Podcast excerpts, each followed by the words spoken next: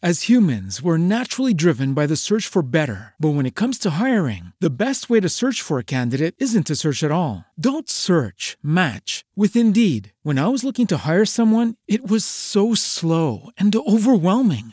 I wish I had used Indeed. If you need to hire, you need Indeed. Indeed is your matching and hiring platform with over 350 million global monthly visitors, according to Indeed data, and a matching engine that helps you find quality candidates fast. Ditch the busy work. Use Indeed for scheduling, screening, and messaging so you can connect with candidates faster. And Indeed doesn't just help you hire faster. 93% of employers agree Indeed delivers the highest quality matches compared to other job sites, according to a recent Indeed survey. And listeners of this show will get a $75 sponsored job credit to get your jobs more visibility at Indeed.com slash podcast. That's Indeed.com slash podcast. Terms and conditions apply. Szkoła bardzo wieczorowa w Radiu Katowice. Dobry wieczór Państwu. Szkoła bardzo wieczorowa Polskiego Radia Katowice, a w niej wykład pana Wojciecha Dudki, historyka, który dziś przypomni nam czasy wojny domowej w Hiszpanii. Czyli musimy się cofnąć do roku 1936, kiedy wojna wybuchła, a potem przez te trzy lata ta wojna trwała i niektórzy mówią, że to był taki poligon przed II wojną światową. Tam właśnie faszyści, nacjonaliści sprawdzali się, co może być, jeżeli rozpętają zawieruchę na całą Europę albo na cały świat. My możemy oczywiście spojrzeć na hiszpańską wojnę domową jako na starcie lewicy z prawicą. Można w ten sposób to interpretować. Ale wydaje mi się, że dzisiaj historiografia, nasza wiedza o uwarunkowaniach wewnętrznych, które doprowadziły do implozji Hiszpanii w 1936 roku, raczej wskazują tutaj na bardziej głęboki proces starcia różnych wizji Hiszpanii. Jedną z tych wizji jest wizja prawicowa bądź lewicowa, Natomiast y, wydaje mi się, że tam jest bardziej skomplikowana, zniuansowana rzeczywistość. Mamy Hiszpanię centralistyczną i Hiszpanię zdecentralizowaną. Hiszpanię chcącą zmian obyczajowych i Hiszpanię, która za żarcie chce obronić konserwatywne status quo. Natomiast wydaje mi się, że żeby naświetlić mm, również w państwu sytuację w Hiszpanii, musimy cofnąć się troszeczkę dalej niż tylko do roku 1936. Dlatego, że musimy sobie słówko powiedzieć o tym, czym Hiszpania się stała w wieku XIX. Ona stała się pariasem Europy. To był kraj głęboko zacofany, to był kraj głęboko feudalny. Jeden z autorów najlepszego opracowania dotyczącego hiszpańskiej wojny domowej, Anthony Beaver, historyk wojskowości, swoją książkę otwiera taką sceną, w której król Hiszpanii Alfons XIII Bourbon jedzie swoim szybkim sportowym samochodem, no jak na warunki 1913 roku jest to samochód dość powiedzmy archaiczny i ten samochód mu się gdzieś popsuł w jakimś szczerym polu. Obskoczyli go oczywiście wieśniacy, którzy chcieli zobaczyć króla. I w tej próbie naprawy tego królewskiego samochodu przepatrują się grandowie hiszpańscy, którzy są na koniach, że tych chłopów doglądali. Właśnie ta fotografia według Biwora opisuje stan Hiszpanii, stan społeczeństwa głęboko wycofanego, stan społeczeństwa feudalnego, w którym lud nie ma nic do powiedzenia. Tymczasem te procesy modernizacyjne one się rozpoczęły w Hiszpanii właśnie z końcem XIX wieku. W latach 90. wieku XIX powstała PSOE, czyli pierwsza masowa hiszpańska partia socjalistyczna, czyli hiszpańska partia socjalistyczna robotnicza, która stała się główną siłą demokratycznej lewicy, która chciała zmienić charakter Hiszpanii, doprowadzić do tego, żeby Hiszpania stała się państwem nowoczesnym, państwem, w które będzie rzeczywiście doceniało wagę jednostki i która zerwie z tymi starymi demonami Hiszpanii, czyli inkwizycją, armią, e, wszechwładnym kościołem i pozycją oczywiście grandów hiszpańskich i króla.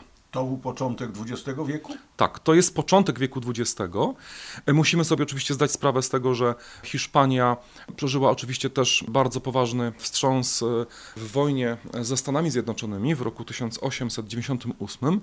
Hiszpania utraciła wtedy swoje ostatnie kolonie, utraciła Kubę, którą e, Amerykanie zajmują i Kuba staje się protektoratem Stanów Zjednoczonych oraz stracą również Filipiny. To był wielki cios dla społeczeństwa hiszpańskiego, które żyło jeszcze jakimś tam snem snem o dawnej potędze z czasów XVI-XVII wieku, kiedy rzeczywiście Hiszpania była pierwszoplanowym wielkim mocarstwem Europy.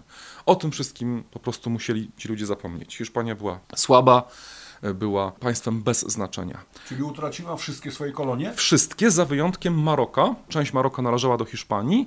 Jeśli Państwo pozwolą, potem wspomnę o Maroku, dlatego że w Maroku właśnie zacznie się rebelia, która doprowadzi do wybuchu wojny w 1936 roku. Natomiast Hiszpania nie wzięła udziału w czasie I wojny światowej, była państwem neutralnym. Dostarczała potem aliantom oczywiście trochę żywności, niemniej jednak I wojna światowa Hiszpanię ominęła. I po I wojnie światowej powstaje nowa siła w Hiszpanii, partia komunistyczna, która jest na obrzeżach lewicy hiszpańskiej. W ogóle lewica hiszpańska jest fascynującym polem historycznym, dlatego że oprócz PSOE, czyli przypominam, jest to partia socjalistyczna, mamy w Hiszpanii Drugą niezwykle ważną intelektualnie i e, też w sensie takim otwartości wobec sprawy robotniczej lewicę, czyli anarchistów hiszpańskich. Anarchizm jest również ideologią lewicową, ale on nie tak jak marksizm szuka przyczyny zła w własności prywatnej, choć oczywiście również, ale przede wszystkim we władzy państwa. I otóż e, w Hiszpanii anarchizm... Czyli to taka partia antysystemowa. Powiedzielibyśmy w dużej mierze tak. Natomiast anarchiści hiszpańscy wyznawali taką zasadę: nie ma króla, nie ma Boga i nie ma szefów. I chcieli Hiszpanię odrzeć z tych trzech najważniejszych filarów, które miały właśnie trzymać w okowach lud hiszpański, czyli właśnie feudalnym, arystokratycznym kościołem, oraz władzą króla i władzą arystokracji. Musimy też przyjrzeć się sytuacji e, na wsi hiszpańskiej. Proszę Państwa, lud hiszpański nie był właścicielem ziemi, którą uprawiał.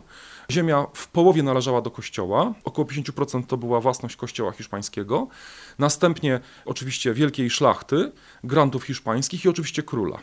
Więc te postulaty republikańskie, postulaty zmiany charakteru Hiszpanii e, szły na tym, żeby lud uzyskał prawo do własności ziemi, żeby lud miał cokolwiek do powiedzenia. I oczywiście tutaj na początku lat 20. Hiszpanii przydarza się bezkrwawa dyktatura, to warto podkreślić. Jest to e, dyktatura generała Primo de Rivery, który uzyskał status premiera, narzucając Hiszpanii pewne liberalne reformy. Mianowicie rozpoczął na przykład budowę metra w Barcelonie, e, połączył Barcelonę i Madryt szybką linią kolejową, starał się rozwijać te części Hiszpanii, które rzeczywiście były zacofane.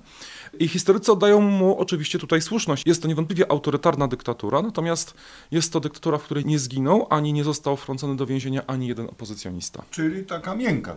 Miękka. Jeżeli byśmy mogli porównać dyktatora pierwszego faszystowskiego dyktatora europejskiego, czyli Benito Mussoliniego, który też już w latach dwudziestych zabijał swoich przeciwników politycznych, tak generał Primo de Rivera no, wystrzegał się przemocy i krwi. Natomiast jakby procesy modernizacyjne Hiszpanii, one sięgały bardzo głęboko, czego Rivera nie, nie był w stanie dostrzec. I chodzi o to, że kiedy Primo de Rivera zaangażował się bardzo mocno w wojnę z Rifenami, to było takie plemię w hiszpańskim Maroku, i tam właśnie błysnął po raz pierwszy mm, niespełna 30-letni arystokratyczny generał Francisco Franco z hrabiów Behamonde. To nazwisko będzie nam się tutaj powtarzało wielokrotnie.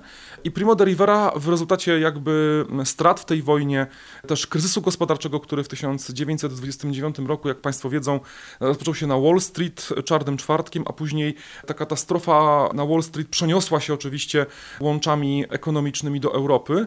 No i Hiszpania bardzo mocno odczuła również załamanie gospodarcze. Masa ludzi straciła pracę, mm, no i Primo de Rivera nie potrafił sobie poradzić z kryzysem.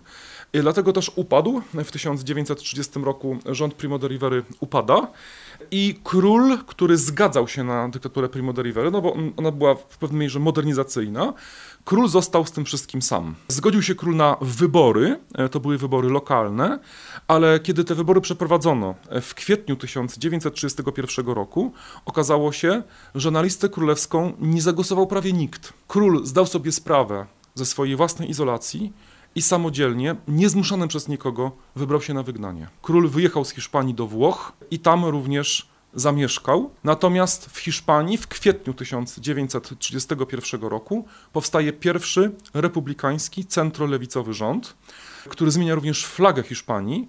E, jak Państwo wiecie, flaga Hiszpanii to flaga królewska, to są kolory e, żółty i czerwony, natomiast flaga republikańska ma też e, tą domieszkę koloru fioletowego.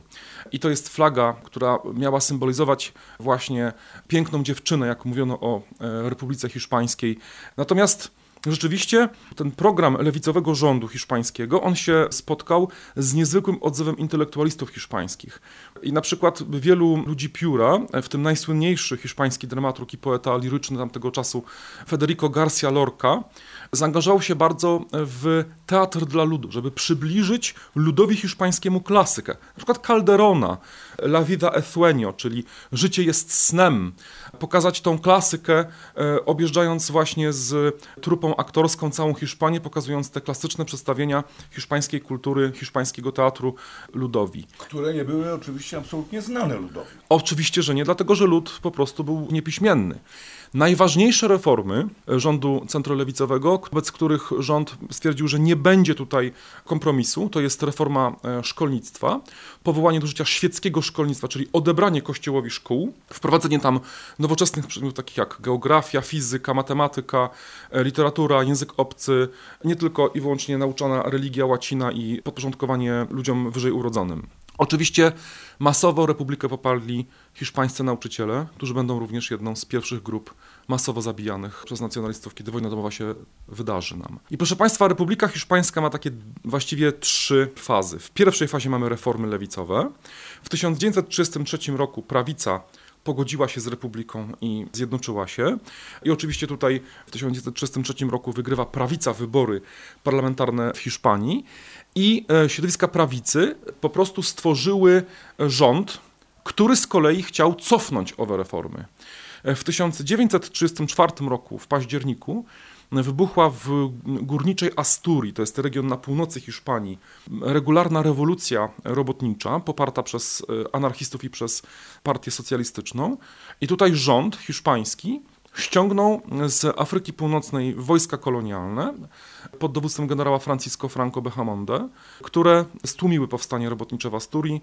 Było około 2000 zabitych. I wtedy lewica sobie zdała sprawę, że to nie Kościół jest głównym wrogiem zmian w Hiszpanii, tylko armia, którą trzeba szybko odsunąć od władzy, trzeba ją szybko zneutralizować. I teraz kryzys, y, będący następstwem rewolty w Asturii, spowodował, że rząd prawicowy Hila Roblesa musiał zgodzić się na y, następne wybory, które miały odbyć się w lutym 1936 roku.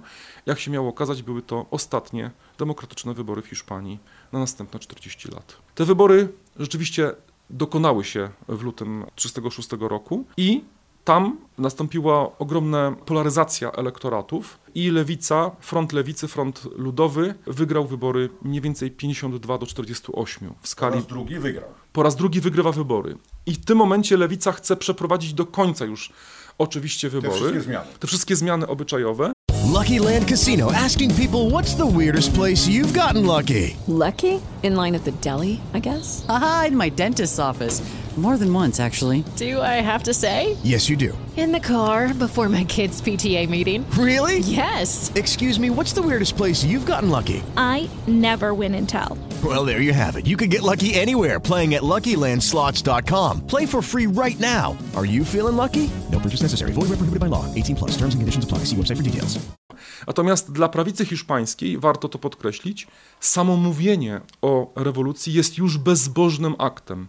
To jest coś, co prawicę przerażało i wydaje mi się, że po wyborach 1936 roku w armii hiszpańskiej, wśród generałów hiszpańskich rozpoczął się spisek. Nowy rząd lewicowy po prostu zdawał sobie sprawę z tego, jak bardzo groźny może być generał Franco. Dlatego też rząd wysłał generała Franco na posterunek na Wyspy Kanaryjskie, czyli odsunął go od kontynentalnej Hiszpanii. Wyspy Kanaryjskie są dość daleko od Hiszpanii. I proszę Państwa, w rezultacie tego generał Mola, to był dowódca okręgu wojskowego w Pampelunie, postanowił jakby stać się przywódcą tego spisku. Przez jego ręce szły wszystkie nici spisku. Rząd prawdopodobnie wiedział o tym, ale nie był w stanie nad tym zapanować, dlatego że nie był w stanie również zapanować nad ulicą hiszpańską. Możemy powiedzieć o wybuchu niebywałej przemocy na ulicach miast hiszpańskich, w rezultacie czego zaczęły płonąć kościoły. Zaczęto palić katolickie kościoły, palić posągi świętych, bezcześcić e, świątynie, rozrzucać monstrancje z, z ciałem pańskim. To z kolei dla katolików czy dla osób orientacji prawicowej było nie do zaakceptowania. Oni byli przekonani, że to jest już rewolucja komunistyczna. Ale muszę powiedzieć, że rzeczywiście komuniści byli tylko częścią tego ruchu. Lewica hiszpańska nie była zdominowana jeszcze w tym czasie przez komunistów, natomiast nie był w stanie rząd zapanować nad tym, co działo się na ulicach hiszpańskich. A proszę powiedzieć, dlaczego lud się zbuntował? No przecież lewica miała bardzo dobry program dla Hiszpanii i ludność Hiszpanii miała z tego programu korzystać. Oczywiście tak. Wydaje mi się, że część społeczeństwa hiszpańskiego nie chciała żadnych zmian. I ta część społeczeństwa nie zaczęła się nie tylko wymykać spod kontroli, ale to była kwestia zero-jedynkowa. Jesteś albo z nami, albo przeciw nam. I to niestety spowodowało, że następuje głęboka radykalizacja. Dramat rozpoczyna się pod koniec czerwca 1936 roku, kiedy to prawicowi bojownicy z falangi zamordowali w Madrycie mm, lewicowego oficera Guardia Civil, czyli Gwardii Cywilnej, José Castillo. Został zastrzelony przed swoim domem w Madrycie.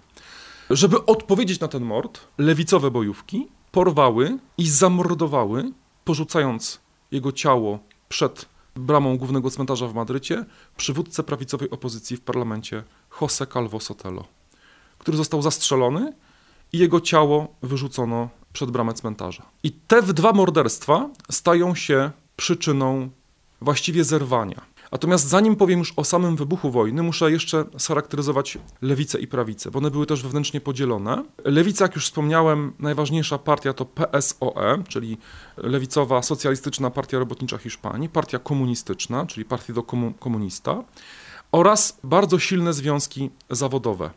Związek CNT, Central Nacional de Trabajo, czyli Narodowy Związek Pracy, jest anarchistyczny. Jego flaga jest czerwono-czarna.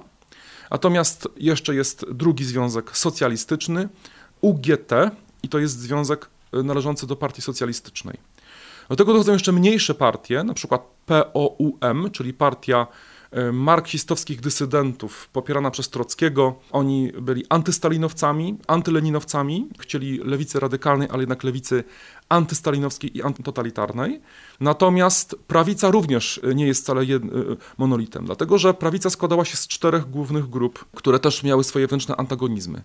Pierwszą, najważniejszą grupą oczywiście jest CEDA, czyli SEDA, pierwsza masowa partia prawicowa, którą stworzył Gil Robles e, na bazie swojego zwycięstwa w 1933 roku w wyborach. Następnie mieliśmy falangę hiszpańską, to są regularni już hiszpańscy faszyści, chodzący również w czarnych e, koszulach, e, w czarnych e, spodniach, którzy chodzą w czarnych butach z wysokimi cholewami, na wzór oczywiście faszystów włoskich.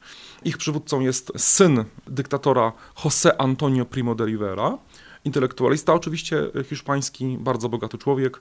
Mieliśmy jeszcze dwie inne grupy. Mieliśmy karlistów, czyli takich właściwie fanatycznych wielbicieli kościoła. Głównie byli oni popularni bardzo w Królestwie Nawarry, w Nawarze.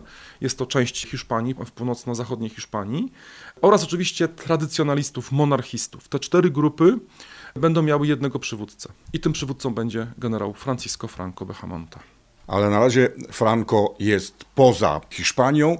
Zaraz dowiemy się, kiedy wróci do ojczyzny, kiedy obejmie dowództwo i jak ta wojna zacznie się rozwijać. Wojna domowa w Hiszpanii to dziś temat, który Państwu przybliża pan Wojciech Dudka. Szkoła bardzo wieczorowa w Radiu Katowice. Nie śpi, bo nie będziesz wiedział. Spisek E, którego wszystkie nici trzymał w ręku generał Mola, zaczyna się z chwilą, kiedy uzgodniono, że spiskowcy wyślą po generała Franco samolot pilotowany przez angielskiego pilota na Wyspy Kanaryjskie i ten samolot ma go przywieźć do Tetuanu późne popołudnie 18 lipca 1936 roku. Generał Franco tam rzeczywiście wylądował i wydano rozkaz, że ci, którzy przyłączają się do spisku, mają atakować posterunki rządowe. I w zasadzie musimy powiedzieć, że wojna domowa w Hiszpanii zaczyna się nieudanym zamachem stanu. To jest nieudany pucz, który powiódł się oczywiście w Maroku, powiódł się w południowo-zachodniej Hiszpanii oraz częściowo na północy mniej więcej w rejonie Burgos, które stanie się e, takim bardzo mocnym centrum rebeliantów. Natomiast w pozostałych wielkich miastach hiszpańskich, w Madrycie, w Walencji, czy też w stolicy Katalonii, w Barcelonie, e, żołnierze, rebelianci zostaną pokonani. Czyli junta od razu nie zwycięża. Nie, junta nie zwycięża, natomiast rząd hiszpański, na czele którego stoi Cazares Quiroga, nie zdaje sobie sprawy z konsekwencji tego, co się dzieje. E, dlatego, że Franco nie miał możliwości samodzielnego przedostania swojej armii kolonialnej e, z Afryki, z Maroka do południowej Hiszpanii, bo jednak cieśnina gibraltarska jest poważną przeszkodą, a większość oficerów e, floty opowiedziała się za republiką. Natomiast bardzo szybko pomogli oczywiście generałowi Franco Niemcy.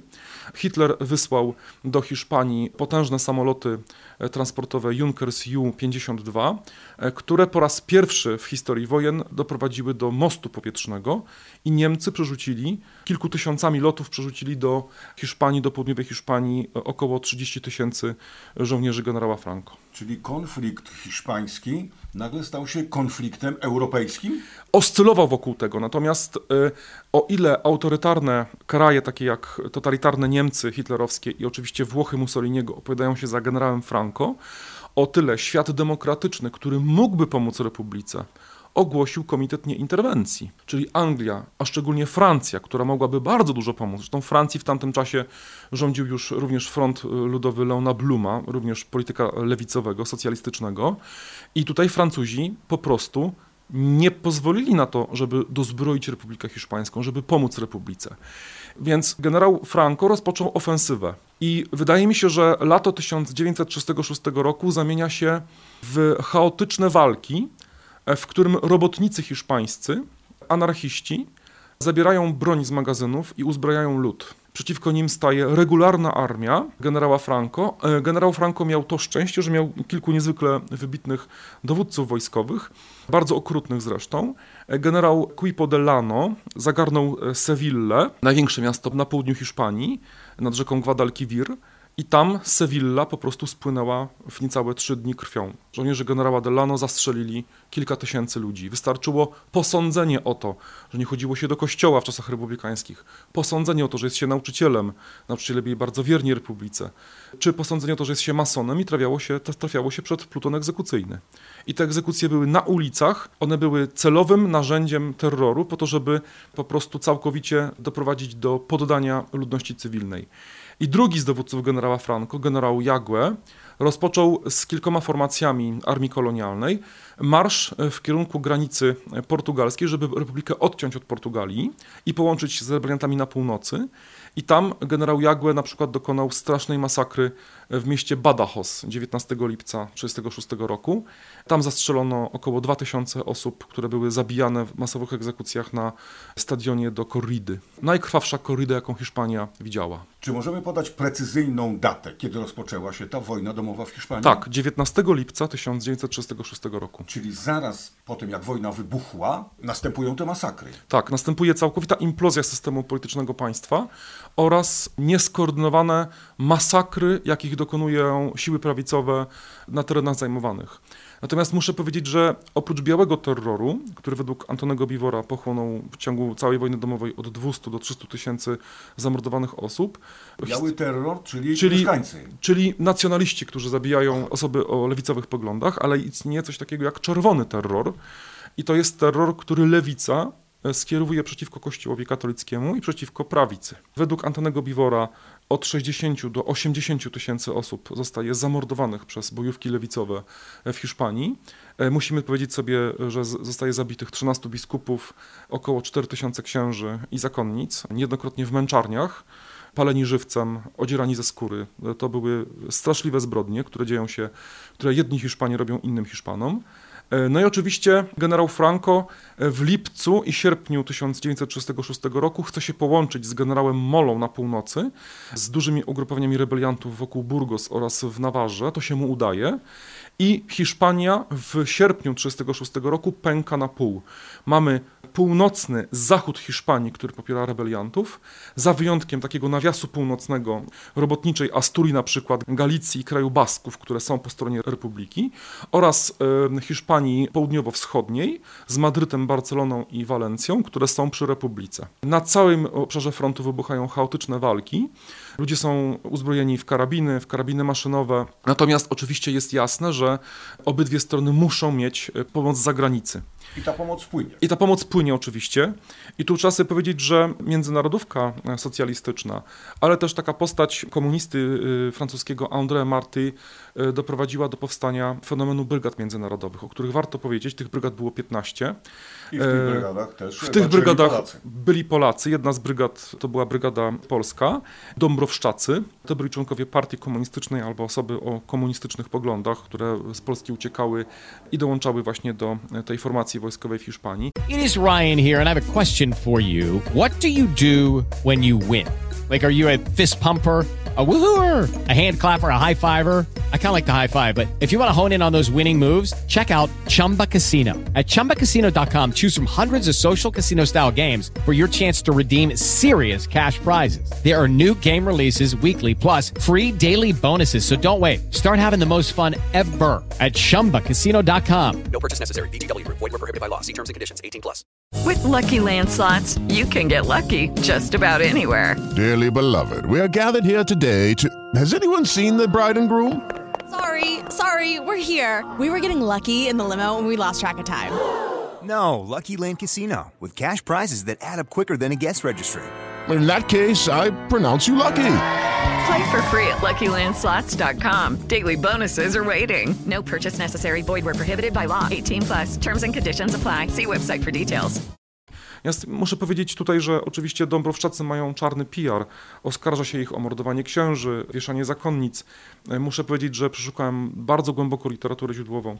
Nie znalazłem potwierdzenia tego w źródłach, jakoby Dąbrowszczacy dopuszczali się okrucieństw. Takich zbrodni, tak? Takich, takich zbrodni. Natomiast jedną z najbardziej takich mrocznych, zdegenerowanych postaci Armii Republikańskiej jest oczywiście e, sowietyzowany Polak Karol Świerczewski, czyli generał Walter przyjaciel je- jednocześnie Ernesta Hemingwaya, e, który proszę Państwa, no mo- możemy sobie to powiedzieć śmiało, no, rano już miał poważne problemy z e, rzeczywistością, ponieważ był tak pijany, Alkoholikiem. był alkoholikiem, był tak pijany, że niestety nie, nie wiedział co się dzieje i, i mówią źródła o tym, że strzelał do wszystkiego co się rusza i na drzewo nie ucieka. No, taka była to postać, potem propaganda komunistyczna zrobi z niego generała, co się kulą nie kłaniał, no ale jego wkład w hiszpańską wojnę domową jest trochę tragiczny, bo on po prostu był częściej pijany niż dowodził po prostu. Natomiast rzeczywiście Republika próbuje zatrzymać Franco i ta właściwie bitwa o Madryt, która zaczyna się mm, jesienią 1936 roku, będzie trwała do mniej więcej lutego 1937, ona jest jednak porażką Franco. Franco zdołał podejść pod Madryt. Właściwie nacjonaliści e, również e, zajęli część Madrytu, e, dzielnice północne. Front przebiegał przez dzielnicę uniwersytecką w Madrycie. Dokładnie budowano okopy koło laboratoriów, w bibliotekach, proszę Państwa. Tam były najbardziej zacięte walki między Armią Republikańską i nacjonalistami. I tutaj ofiarn, wie- wielką ofiarnością brygad międzynarodowych zdołano wojska generała Franco zatrzymać pod Madrytem. I Madryt miał jedyną, proszę Państwa, drogę ucieczki, to była autostrada w kierunku na Walencję, której republikanie nie mogli oddać za, za żadną cenę. A Madryt był otoczony właściwie z, z trzech stron przez wojska nacjonalistów, natomiast do końca wojny nacjonaliści Madrytu nie zdołali zająć. Warto wspomnieć jeszcze o takim symbolicznym bardzo momencie wojny, czyli o obronie Alcazaru, obronie zamku w Toledo. Toledo jest stolicą królów hiszpańskich, tam byli królowie hiszpańscy koronowani, pierwsi wizygoccy królowie Hiszpanii, stąd dla monarchistów miało to wielkie znaczenie. I generał Franco potrafił zatrzymać ofensywę na Madryt po to, żeby wyzwolić Toledo wczesną jesienią 1936 roku.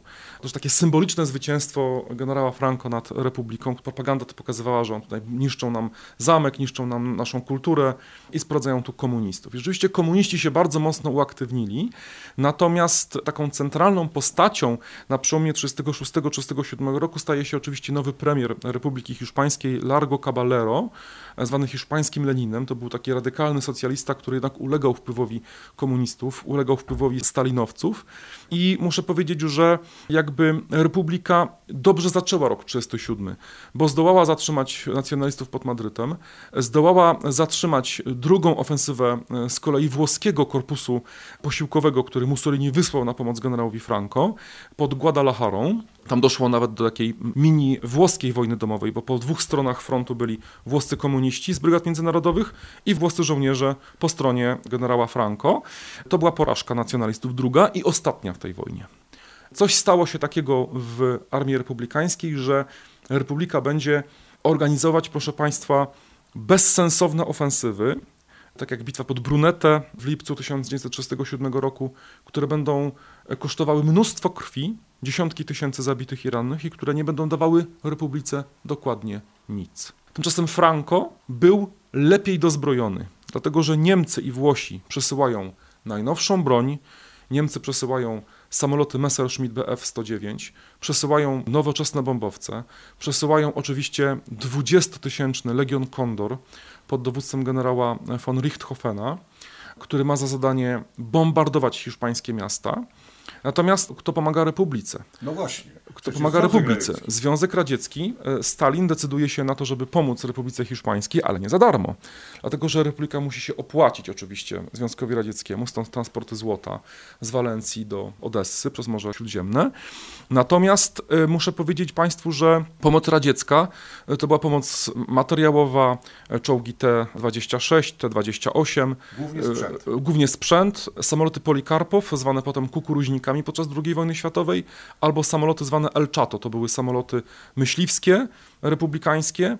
Natomiast wojna domowa w Hiszpanii, która trenowała te nowoczesne e, sposoby walki na polu, jednak bardziej przypominała taką wojnę manewrową i częściowo wojnę w okopach, niż e, taki blitzkrieg, który znamy już z pierwszych lat II wojny światowej. Wydaje mi się, proszę Państwa, że musimy sobie naświetlić wreszcie również taką przyczynę, dla której Republika ma tą wewnętrzną, jak się okaże, nie do zaleczenia słabość. I ta słabość, proszę Państwa, to jest wewnętrzny podział lewicy. Dlatego, że komuniści i socjaliści, którzy posłuchali komunistów, stali na stanowisku, że najpierw trzeba wygrać wojnę, a potem się przeprowadzi rewolucję. Natomiast anarchiści inaczej twierdzili, że warunkiem wygrania wojny jest przeprowadzenie rewolucji natychmiast. I muszę Państwu wspomnieć o jednym z najbardziej ciekawych eksperymentów społecznych, jakie miały miejsce pierwszej połowie 1937 roku w Katalonii oraz w Aragonii, gdzie anarchiści powołali do życia Republikę Aragońską. Republikę, w której nie było szefów, nie było kościoła, nie było religii i nie było pieniędzy, bo pieniądze były również skasowane przez e, anarchistów. Wprowadzono handel wymienny. Ja mam 100 kg ziemniaków, ty masz 100 kg oliwy i wymieniamy się nawzajem. To jest taka taki podstawowa wymiana, oczywiście towarowa, i anarchiści zaczęli wprowadzać to w życie, co było ogromnym wyzwaniem dla rządu komunistycznego. I proszę Państwa, w maju i w czerwcu 1937 roku wybuchnie wojna domowa w wojnie domowej. Czyli wojna domowa na lewicy, w której komuniści postanawiają zlikwidować anarchistów i rzeczywiście w niezwykle brutalny sposób komuniści odwołują z frontu z nacjonalistami oddziały gwardii komunistycznej i skierowują je do walki na przykład w Barcelonie. Anarchiści mieli w Barcelonie pewną przewagę, natomiast y, ciężkie walki, które tam wybuchają, trwające około dwa tygodnie, kosztowały życie ponad 4000 ludzi. Okazało się, że anarchiści je przegrają, zostaną złamani, wcieleni na siłę oczywiście już do regularnej armii republikańskiej, bo anarchiści nieuznający władzy nie mieli również stopni wojskowych w swoich oddziałach oczywiście anarchistycznych, ale pragnę podkreślić, że anarchiści z pełnym poświęceniem walczyli na froncie. Jedną z pierwszych ofiar jest legendarny dowódca e, anarchistów Bonaventura Durruti, e, który ginie w obronie Madrytu. Natomiast rzeczywiście anarchiści mieli również niezwykle wybitną kobietę, w zasadzie pierwszego w historii Europy w ogóle ministra polityki społecznej, ministra zdrowia, e, Federikę Montseny, która była jedną naprawdę z takich bardzo wybitnych intelektualistek lewicy hiszpańskiej. Jest trochę zapomniana, nie wiadomo dlaczego. Przeżyła wojnę, potem mieszkała we Francji, wróciła do Hiszpanii po śmierci generała Franco, a więc w drugiej połowie lat 70.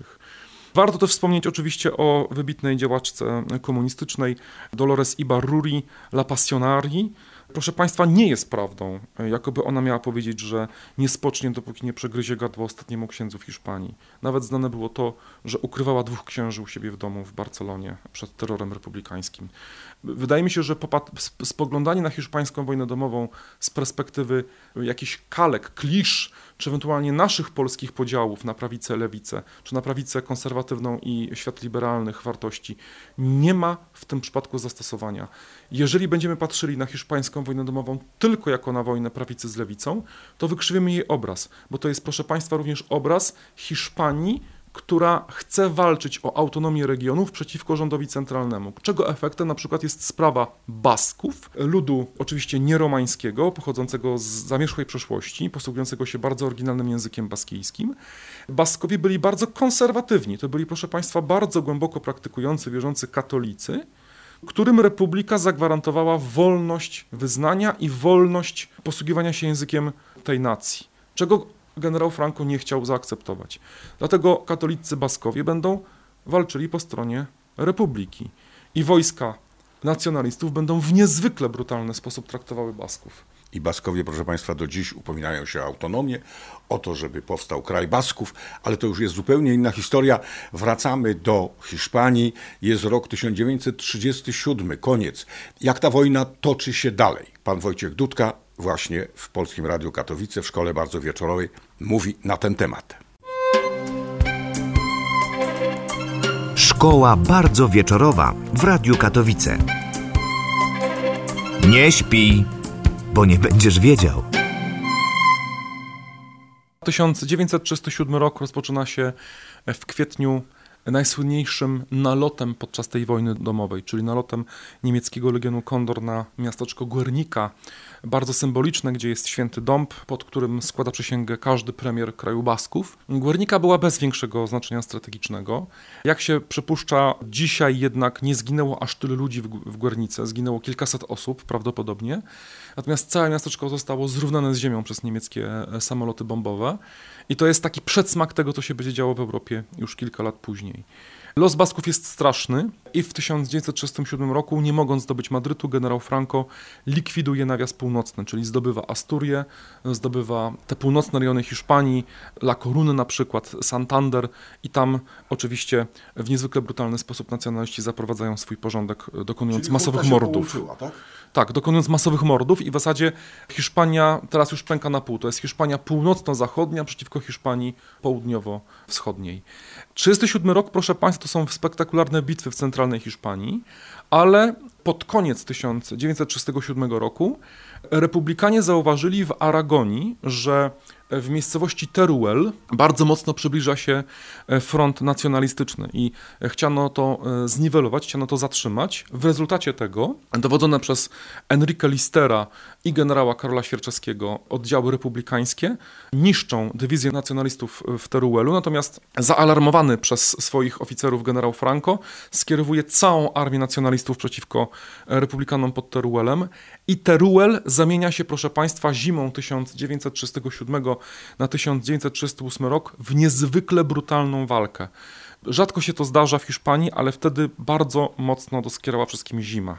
Było minus 15, jak na warunki hiszpańskie to jest, to jest potworny, mróz. ogromny mróz i w tym ogromnym mrozie jest zacięta bitwa uliczna, niesamowitych y, mnóstwo ofiar po obu stronach i w końcu w lutym 1938 roku Franco odbija Teruel, zdając armii republikańskiej ogromne straty i odbicie Teruelu powoduje, że mm, generał Franco jest w stanie wiosną 1938 roku e, przeprowadzić skuteczną ofensywę z Aragonii w kierunku nad Morze Śródziemne.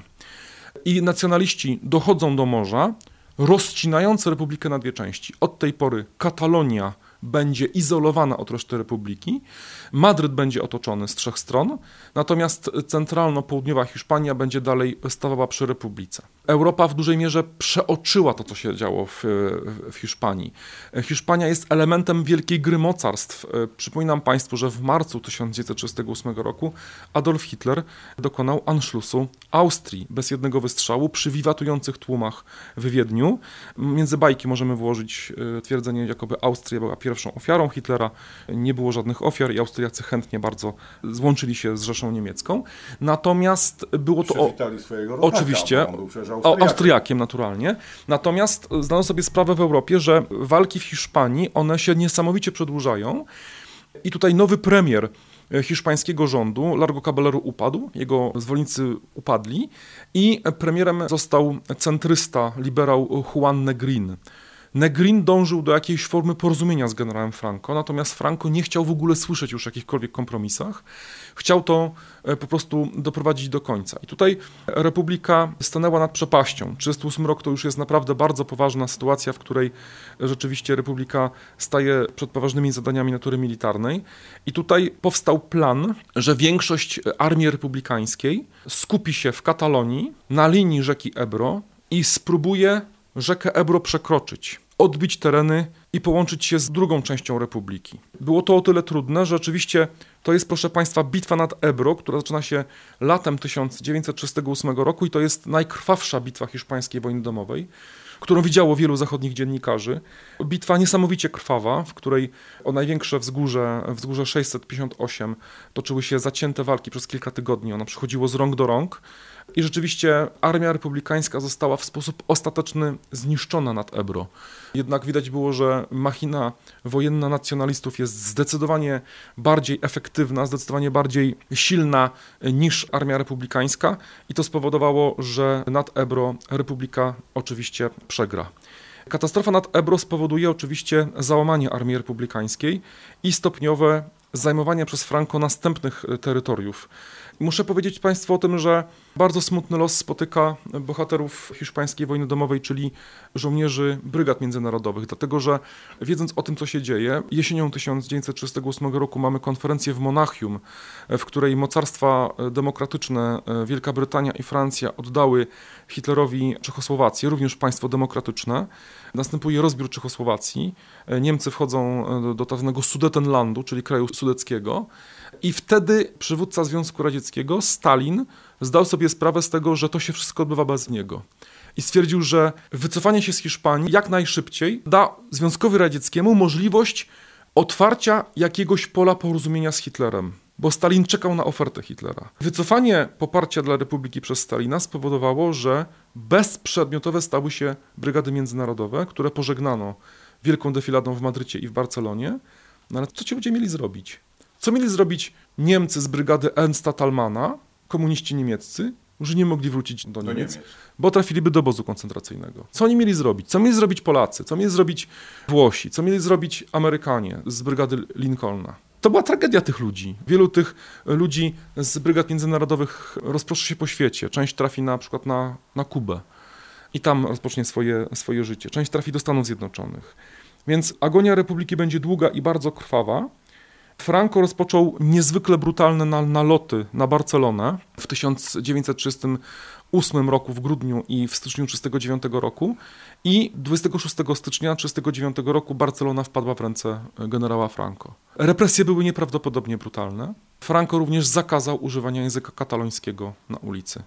Katalończycy mogli się posługiwać tylko językiem kastylijskim, czyli językiem hiszpańskim. Tak a propos, proszę Państwa, katalończycy w latach 50., 60., nie mogąc się sprzeciwić generałowi Franco, wymyślili metodę nadawania oryginalnych katalońskich imion dziewczynkom bądź chłopcom. I tak na przykład najsłynniejsza mezzosopranistka katalońska Montserrat Caballé, którą znamy właśnie ze wspaniałego wykonania pieśni Barcelona razem z nieżyjącym już wiele lat oczywiście Freddie Mercurym, legendą muzyki pop, właśnie imię Montserrat otrzymała na cześć Góry Piły, na temat Góry Montserrat, która jest takim najbardziej charakterystycznym elementem krajobrazu Katalonii.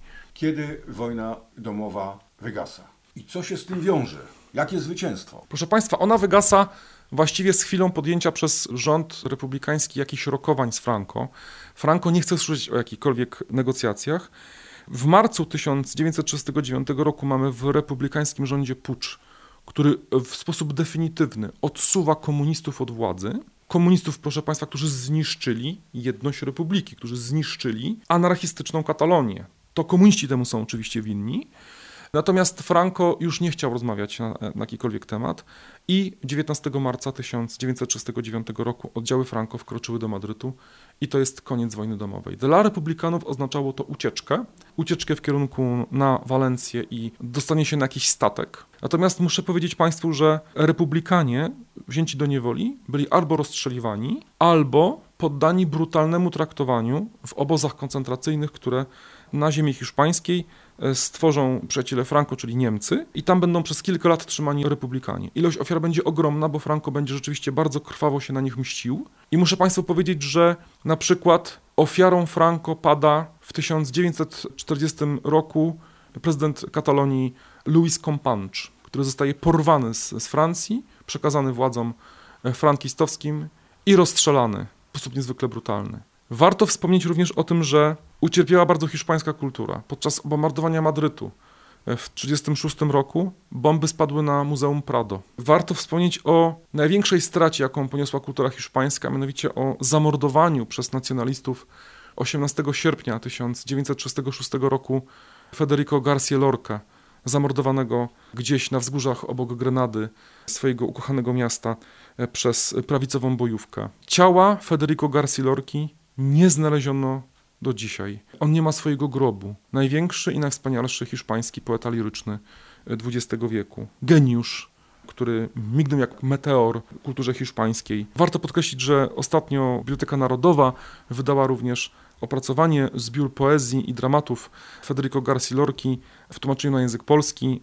Warto do tego zajrzeć, żeby zapoznać się z tą niezwykłą twórczością. Ale warto też podziwiać wspaniałe obrazy, na przykład rozstrzelanie powstańców Goi, czy Guernikę Picassa.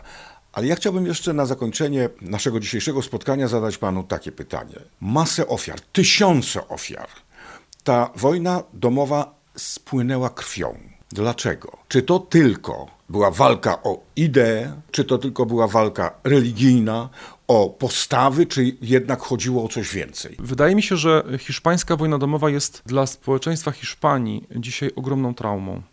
O tym się nie mówi zbyt wiele publicznie. Rzeczywiście w ostatnich latach nastąpiło pewne przewartościowanie, ukazały się pierwsze powieści o hiszpańskiej wojnie domowej, taka słynna powieść Żołnierze z Salaminy, która okazała się wielkim bestsellerem w Hiszpanii, czy choćby znakomite powieści nieżyjącego już niestety Zafona, Cień wiatru na przykład, która zgrywa się w, w Barcelonie. Wydaje mi się, że wojna domowa w Hiszpanii jest najstraszliwszym, najdzikszym konfliktem domowym w Europie w wieku XX.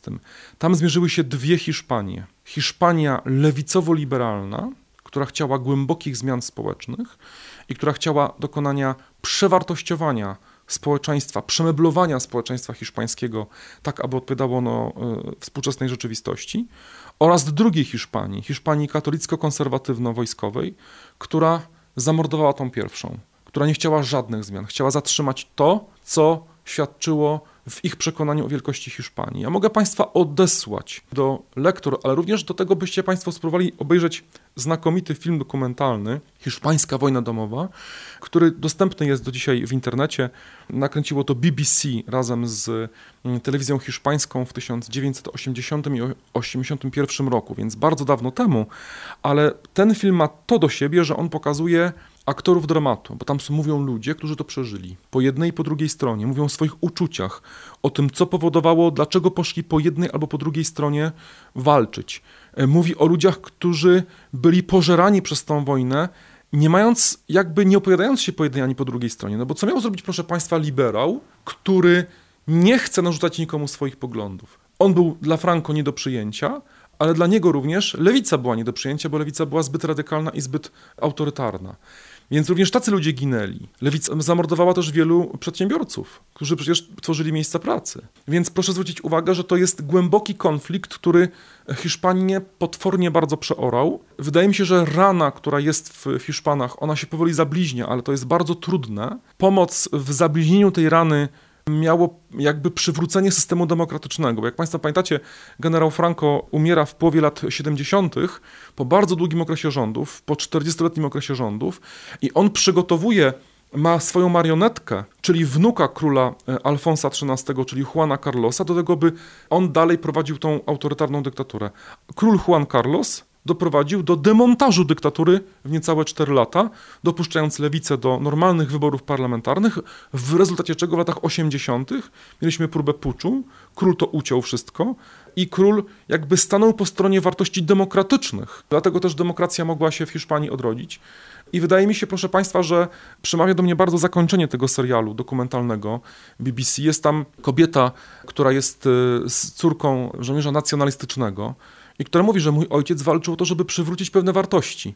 Natomiast moje dzieci, moje wnuki dzisiaj robią mi wyrzuty, mówiąc: Mamo, babciu, jak ty mogłaś popierać Franco? To się nam nie mieści w głowie. I ona doszła do wniosku, już kiedy jako starsza kobieta, że możemy się różnić i możemy żyć razem. Możemy mieć inne poglądy i możemy żyć razem.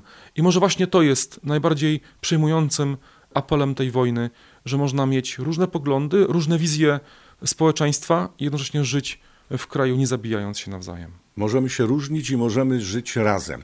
Tak mówiła ta Hiszpanka w filmie, o którym pan wspomniał. Myślę, że to jest dobra puenta dla wszystkich, którzy wysłuchali dzisiejszego wykładu, co też może stać się, kiedy nie będziemy siebie słuchać, kiedy dla nas ideologia będzie najważniejsza. Pan Wojciech Dudka, Marek Mierzwiak, kłaniamy się Państwu. Dobranoc. Szkoła bardzo wieczorowa w Radiu Katowice.